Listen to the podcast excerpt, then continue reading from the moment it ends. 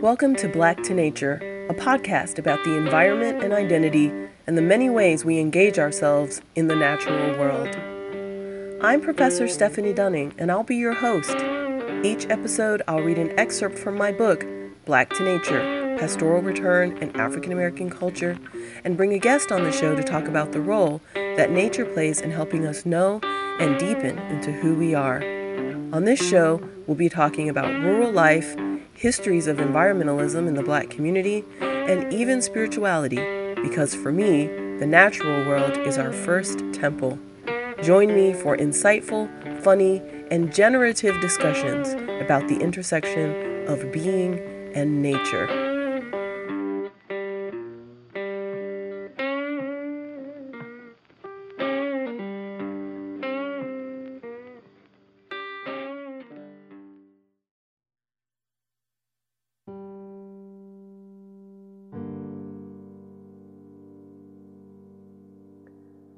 It is July 2016, and I'm riding in my cousin's big suburban in rural North Georgia.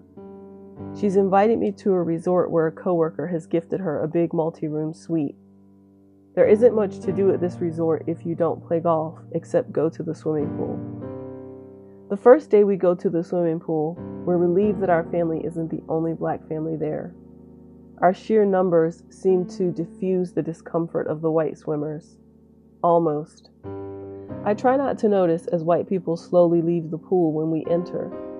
I manage to focus on my family, the sunshine, and the fresh, crisp smell of the southern spring air. On the second day, my cousin tells me there are some beautiful waterfalls nearby. It's a short hike from the trailhead to the waterfall, and we all set off. In all, we are five women with five children. We pull up directions on my phone's GPS app. It takes us deeper into the woods, into the country, until there is no longer a signal. We find ourselves creeping up a graveled road too narrow for two cars to pass side by side.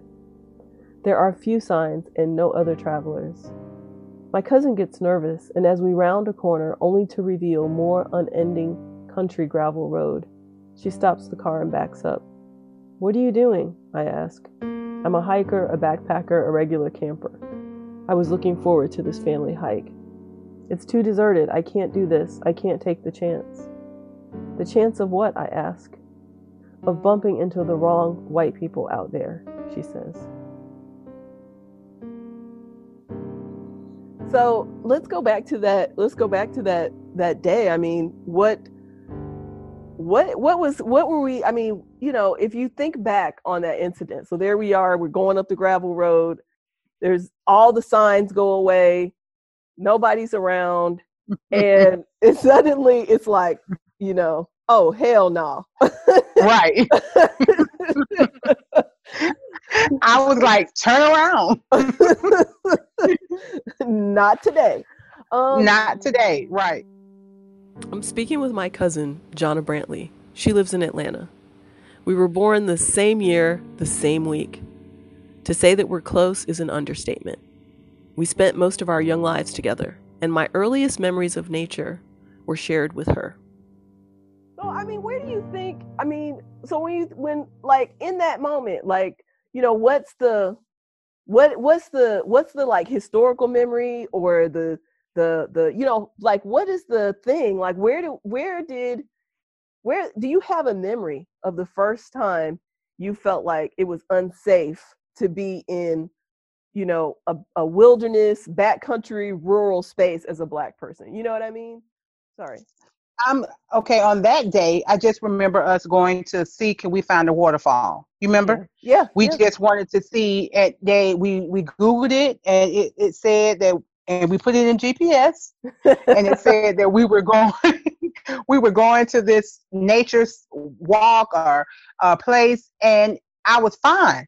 Yeah. Until we got to the one lane road. Yeah. and um, the dirt roads, the gravel roads, and yeah. the signs went away. Yeah. I was fine. Um, I just didn't. We had the children with us. I did not feel any ease, and we were we were in Tennessee. Uh, where were we? I think we were in Tennessee or somewhere like not either, far. Didn't we go to Helen? Yes, that's it. That's it. Okay. You're absolutely Okay. right because we drove over to Helen, so we was not far. We, Yeah. we weren't, we weren't far because we went and toured Helen, Okay. but that was fine. Yeah. touring the Helen part because it was open. It was a lot of people. Uh, it was signs. Okay. Um, but Okay. on that road, um, I don't know. I just felt uneasy. I felt uh, unsafe. I felt something was going to jump out. I did not know who or what was going to jump out, Yeah. but I just, you know, I didn't feel at ease at all. yeah. And so, that's yeah. crazy. well, I guess what I'm hearing you say is that it's not really the nature itself so much as it's the isolation. Uh huh. That's You it. know. With me, Yeah. with Yeah. me, the isolation, and it felt like we had went off the grid. Mm-hmm. It really did. It felt like we were out there uh, all by ourselves and um, on our own, Yeah. and I, I didn't like it. I Yeah. didn't like that feeling.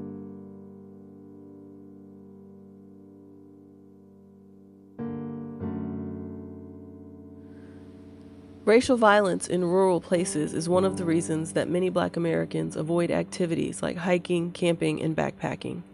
The history of lynching as collective historical and political memory disincentivizes black participation in nature because the vulnerability one can feel in isolated, natural spaces can be overwhelming. In the song Strange Fruit, sung by Billie Holiday, the ways that nature has been weaponized against black people can be intuited in the famous lines Southern trees bear a strange fruit. This juxtaposition of lynching violence and nature can also be observed in Richard Wright's poem Between the World and Me. In the poem, the speaker is walking in the woods and comes upon the evidence of a murder. And the sooty details of the scene arose, thrusting themselves between the world and me, he writes. The speaker is referring to the charred remains of a lynched body, which drives a wedge between him and the natural world. This is the history and the contemporary circumstance that intervenes in the black person's relationship with nature. Just last week, in July 2020, a black man in Indiana was illegally and violently detained by a group of angry white men in a state park. Yet, media reporting on black people and nature often implies an indifference about the environment in black communities. But such perceptions of black disengagement from nature ignore the ways in which nature has been forced to collude with racism, turning places of natural beauty into reminders of death.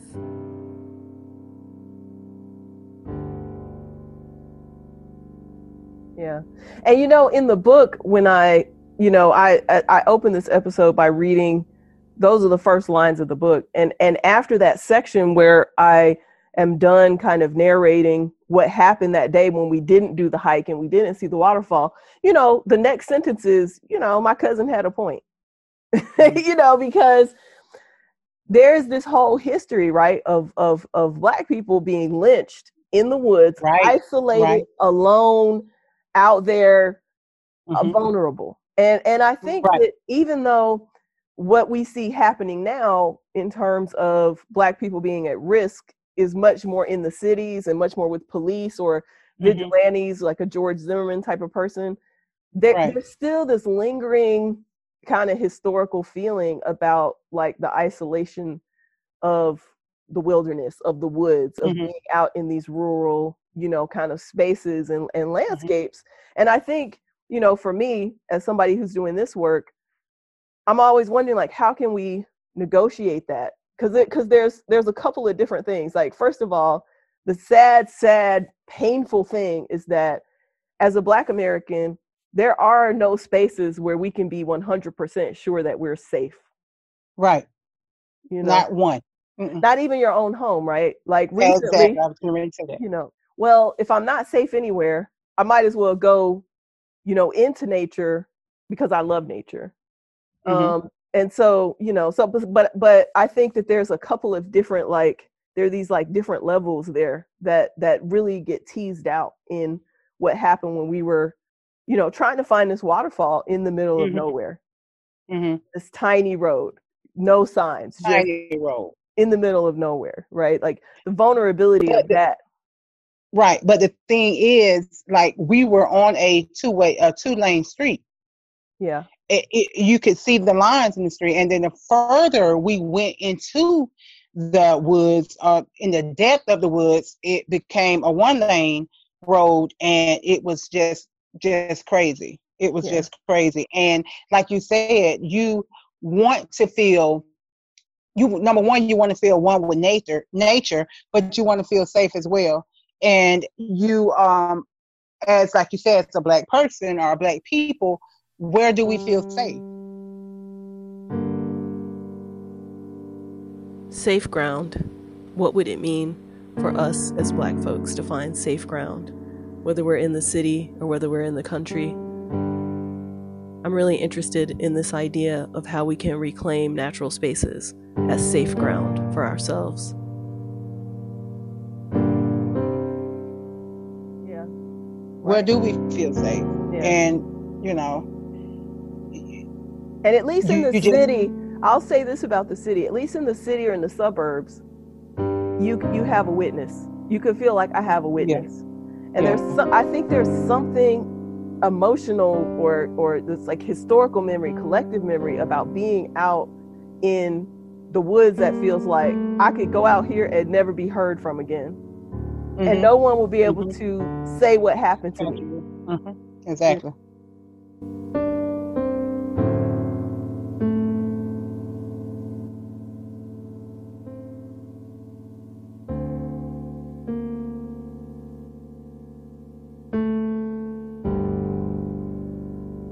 That's true. And and um your backyard is just beautiful and that's enough for me. I can go I can go deep into your backyard and feel like I am one with nature. Um, but even my son's father lives in Barnesville and some back roads is just uh I don't feel safe. So it's you know, it's just not up north. This is down south. This Yeah. is down South Georgia and it's just um it, I I mean I guess it's just the the loneliness and the not feeling safe um just knowing that you're the only one and any at any time at any moment something can happen. That just plays in my mind. You know this is the trauma of this is that we constantly have to think about our lives being on the line when we just live in day to day. Um, but i want to say even up here up north you know i you know miami is in a very rural area i used to jokingly tell Mhm. my students back in the day that if i ever broke down on the on the little road that goes from miami to cincinnati when i used to live in cincinnati I would Mhm. never knock on the door of any of those houses for help. I, I used to tell my students, I will crawl into the trunk and wait until morning. if I ever broke Oh, down on that road, you know, I mean, that's the that's the sort of palpable sense of like being in these in these rural, predominantly white landscapes where it's like you knock on that door, you don't know who's going to open that door. You don't know how they're right you don't know who's going to open react. the door right but when you knock on that door, not only are they, you know, in a rural area dealing with like who's knocking on my door, but it's also like many of them are unhinged. And Mhm. you know, and so Mhm. that that transforms the landscape in some really kind of frightening ways. I find myself drawn to the poetry of Lucille Clifton. I love the way she decenters the experience of death and pain a racist history has stitched into our understandings of nature. Clifton emphasizes in her poem, The Earth is a Living Thing, all the many things in nature that are beautiful and black. A black shambling bear, a black hawk circling, a diamond blind in the black belly of coal. And finally, she defines Earth as a black and living thing, a favorite child of the universe, rolling her hand through her kinky hair. Like an apple tree apples, the earth peoples. Black people, earth's first people, are earth fruit dropped upon rich soil, ripe with life and human origin. This overdetermined word, nature, bears the historical trace of not only trauma, but also divinity, some faint echo of a grand organic spinning. Anansi as God, the world as web. The earth precedes humans in every cultural account, and there has never been any question that the earth is a womb from which we arose. Out of the primordial soup of the seas we came, breaking our mother's water, wiggling to land, looking for our feet.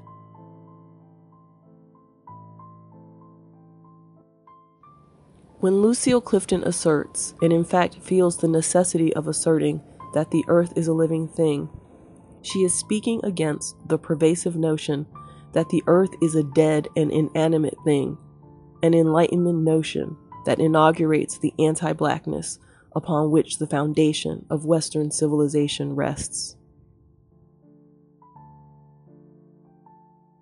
Can we do in our daily life what Clifton does so powerfully in her poetry?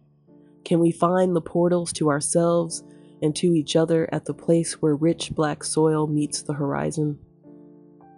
Can I look at a tree and not remember the noose? Can I find a place somehow where I can be alone with the purr of owls and the smell of pine? At stake for me in my embrace of wild places, of the natural world, is my connection to the divine. To be deprived of that connection is for me a futile attempt to devalue me so thoroughly that it suggests to me and to the world that I have no place in existence in being itself. When I walk with bare feet in the forest, I am reminded that there is another story about my body and my being, that there is another place where the sun etches my secret name into my skin, and where wind and rain hug and cling to me because I am a favorite child of the universe. This is true for all of us, black, brown, and white, neurotypical and neuroatypical cis and trans, straight and queer. We belong to this earth that made us and loves us. I refuse the history that tells me I don't belong here. I did not come into this world, I came out of it. We are all the fruit of this ancient tree. I know that the earth wants me because it made me. I am its child, and no violence, no matter how horrific, can make that untrue.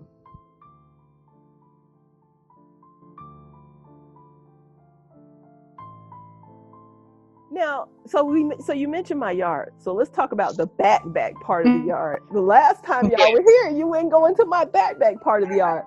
And that is enough. That's why I said when I want to feel one with nature, you know, I'm not I'm not that type I'm not that person. You know that. Um, but if I I would I would feel safe on your grounds. Yeah. You are yes. I know yeah. Yeah. Everyone is safe on our grounds. And mm-hmm. and especially you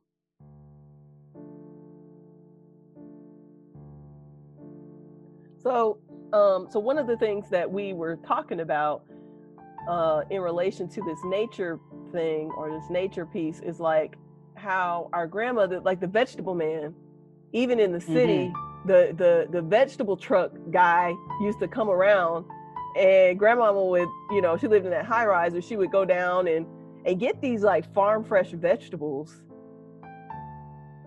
My grandmother, Elizabeth Fraser, spent her childhood in rural Georgia and knew the quiet language of plants and filled her house with them.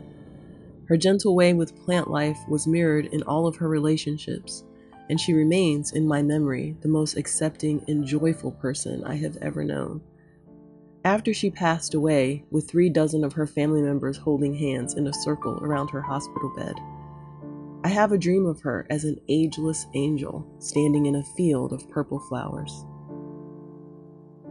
There is a sense in my work that black enjoyment of the natural world does not show up as a narrative of conquest or manifest destiny. Instead, what I see in the work I examine in my book and in my relationships is what I call interbeing with nature, a concept borrowed from Thich Nhat Hanh, the Zen teacher, where one of the ways the interconnectedness between black people and the land shows up as a gentle and joyful relationship with plants and food. And I just remember that having like almost like a like you could just really feel something about the land in that. I, I it's hard right. for me to describe. You know what I mean? Right, right. It it number one, it was not like it was coming from the grocery store and it had been cleaned because mm-hmm. it had dirt on it. Mm-hmm. Um, it was no um no uh, wax or mm-hmm. anything. The greens felt like they came from the earth. Mm-hmm. The the uh, everything had to be washed. I remember when grandmama got whatever she got, the greens, the uh, squash, the tomatoes, the okra, everything was gritty and yeah. it was so fresh and she had to wash it. I remember yeah. her yeah. washing it. Yeah. Mm-hmm. So it was it was really fresh and it was earthy, just like what you said that's the first organic produce, right? That's the first that real organic produce that we right. were lucky enough to have access to because our grandmother had that connect to this vegetable guy. And then, you know, granddaddy would bring those muscadines. Right. Watermelons. Yep. And he introduced us to yellow meat as they call it. You remember the yellow watermelons on the inside? Oh yeah. It's not it's not it's not one of my favorites, but I, I prefer the red. But he used to call it yellow meat. And I yeah. was like, what is yellow meat? But it was a yellow watermelon. And yeah. um muscadines and what else? Um, cantaloupe. You were talking about the cantaloupes cantaloupe. he would bring, mm-hmm. and those yeah. cantaloupes would be so sweet. It is hard yeah. to find a cantaloupe like that in the grocery store today. It is. But for, our, for people listening to this who are like muscadines and and and pulling out their Google search. Let's talk about the muscadine. You know, muscadines is kind of a, a mixed blessing as far as a fruit goes. It's got that mm-hmm. thick outer skin. Mm-hmm. And it's kind of some people kinda, eat yeah, some people eat that. It's kind of mm-hmm. prickly. It's almost kind of prickly. And then and then right. it's tart. It's very, very tart. The the the whole the the the outer part was tart, but if you would get a good one, it's sweet. Yeah. On the inside, it's sweet, and it reminds me of a plum, um, mm-hmm. and a grape. There is a reverence for the natural world in these memories that we conjure together of our ancestors, of the land, of the plants which sustained us in childhood and hold us together now. Filaments of experience which reveal our enjoyment and love of the natural world and the way that our grandparents taught us to recognize our relationship to it, bubbling up in this beautiful conversation. I am grateful and honored for this living archive of the natural world that grounds me to the earth and to my family illuminating my right to be here, illuminating all of our right to be here. We discovered yeah. the natural world together as children. I love you. Thank you for being on the show. Love you. Mwah.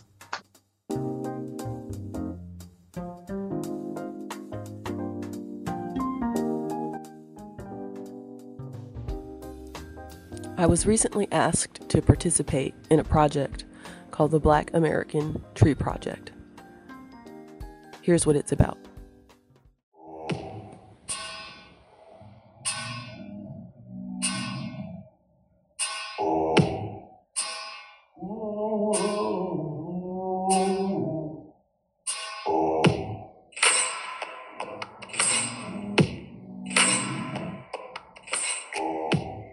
Hi, my name is Danietta Najoli.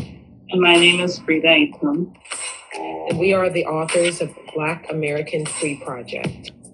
The Black American Tree Project is a unique participatory experience that fosters understanding, respect, truth, and reconciliation about the experience of Black Americans from pre colonial Africa to present day. And we began working together on this project in the fall of 2019. And who would have imagined that in just a few short months, we would have entered into an era in American society where we need this project now more than ever?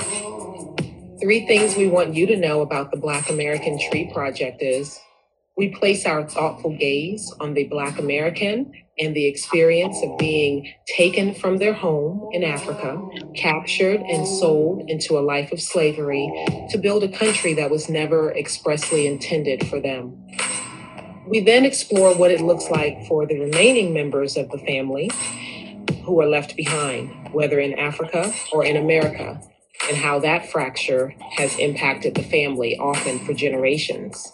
The last thing we look at is the institutional force that has impacted the Black American and their family life. They look at what were the justifications for subjugating and marginalizing the Black American throughout history as well as its ripple effects. These effects are not only on Black Americans and their families, but on people within the institutional forces themselves. So we hope you can participate in the Black American Tree Project. Our hope is that you will become more educated about the Black American experience from this unique perspective and that you will use this new learning to courageously find your authentic way into the Black American story, where you can begin to change the culture for the better for us all. Thank you. If you'd like to know more about the Black American Tree Project, check out my Facebook page, Black and Country, where you'll find more resources about this project and information about how you can bring this dynamic performance piece to your campus or organization.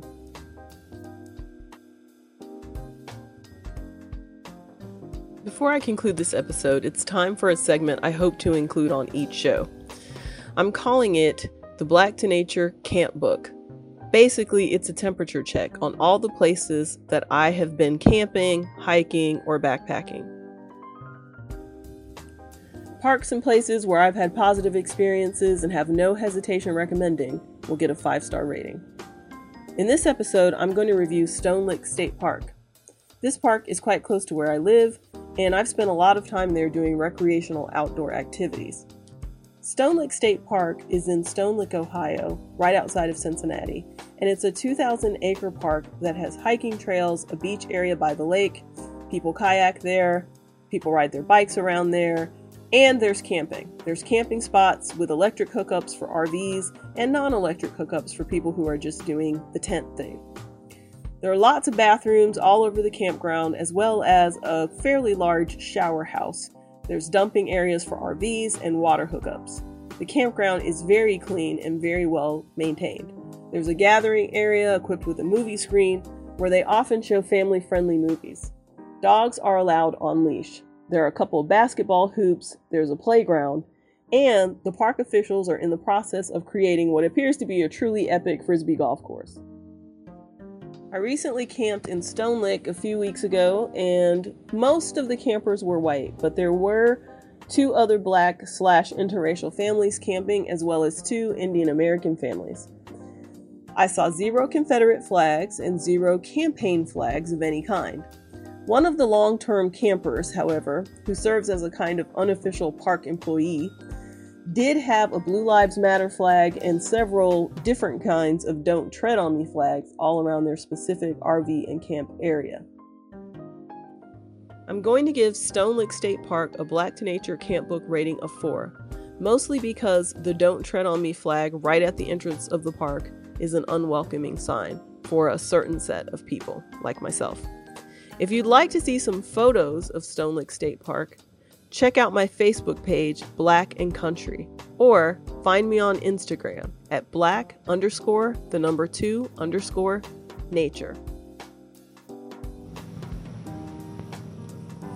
What kind of bird do you think that is? I don't know. Cheep, cheep, cheep, cheep, cheep. Cheep, cheep.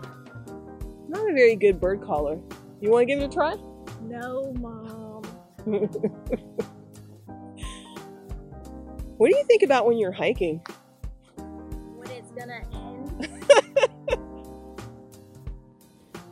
My book, Black to Nature Pastoral Return and African American Culture, is forthcoming from the University Press of Mississippi in spring 2021. I'd like to thank my cousin Jonna Brantley and my daughter Omi Elizabeth, who are both featured on this episode. I'd also like to thank my partner Andy Brath and all my friends and family who support me in bringing this content to you. I hope you'll join me on the next episode of Black to Nature, where I talk to my friend Allison Jones about camping while black. That episode drops on September 1st. Until then, keep on blooming. Now, Yeah, that's a- question. that's a when was the last fruit. time you had any muscadines? I don't eat them anymore, but my mom go to a muscadine patch with her best friend and picks them all the time when they're in season. However, wow. they're only in season. hmm It's and it's I it's it's in the part of McDonough that it's still uh, rural. Okay. that Yeah. they have muscadine field, and you go and you pick them. It's Oh, some wow. muscadine farm. hmm You got to you got to do it when you come back. I was gonna say the next time Omi and I come back, we're going to do muscadine picking. See how Omi likes Yeah. muscadines. hmm See, yeah, she has never had them. No, I don't. I don't think you can get muscadines up here, uh, uh, uh, uh north of the Mason Dixon line.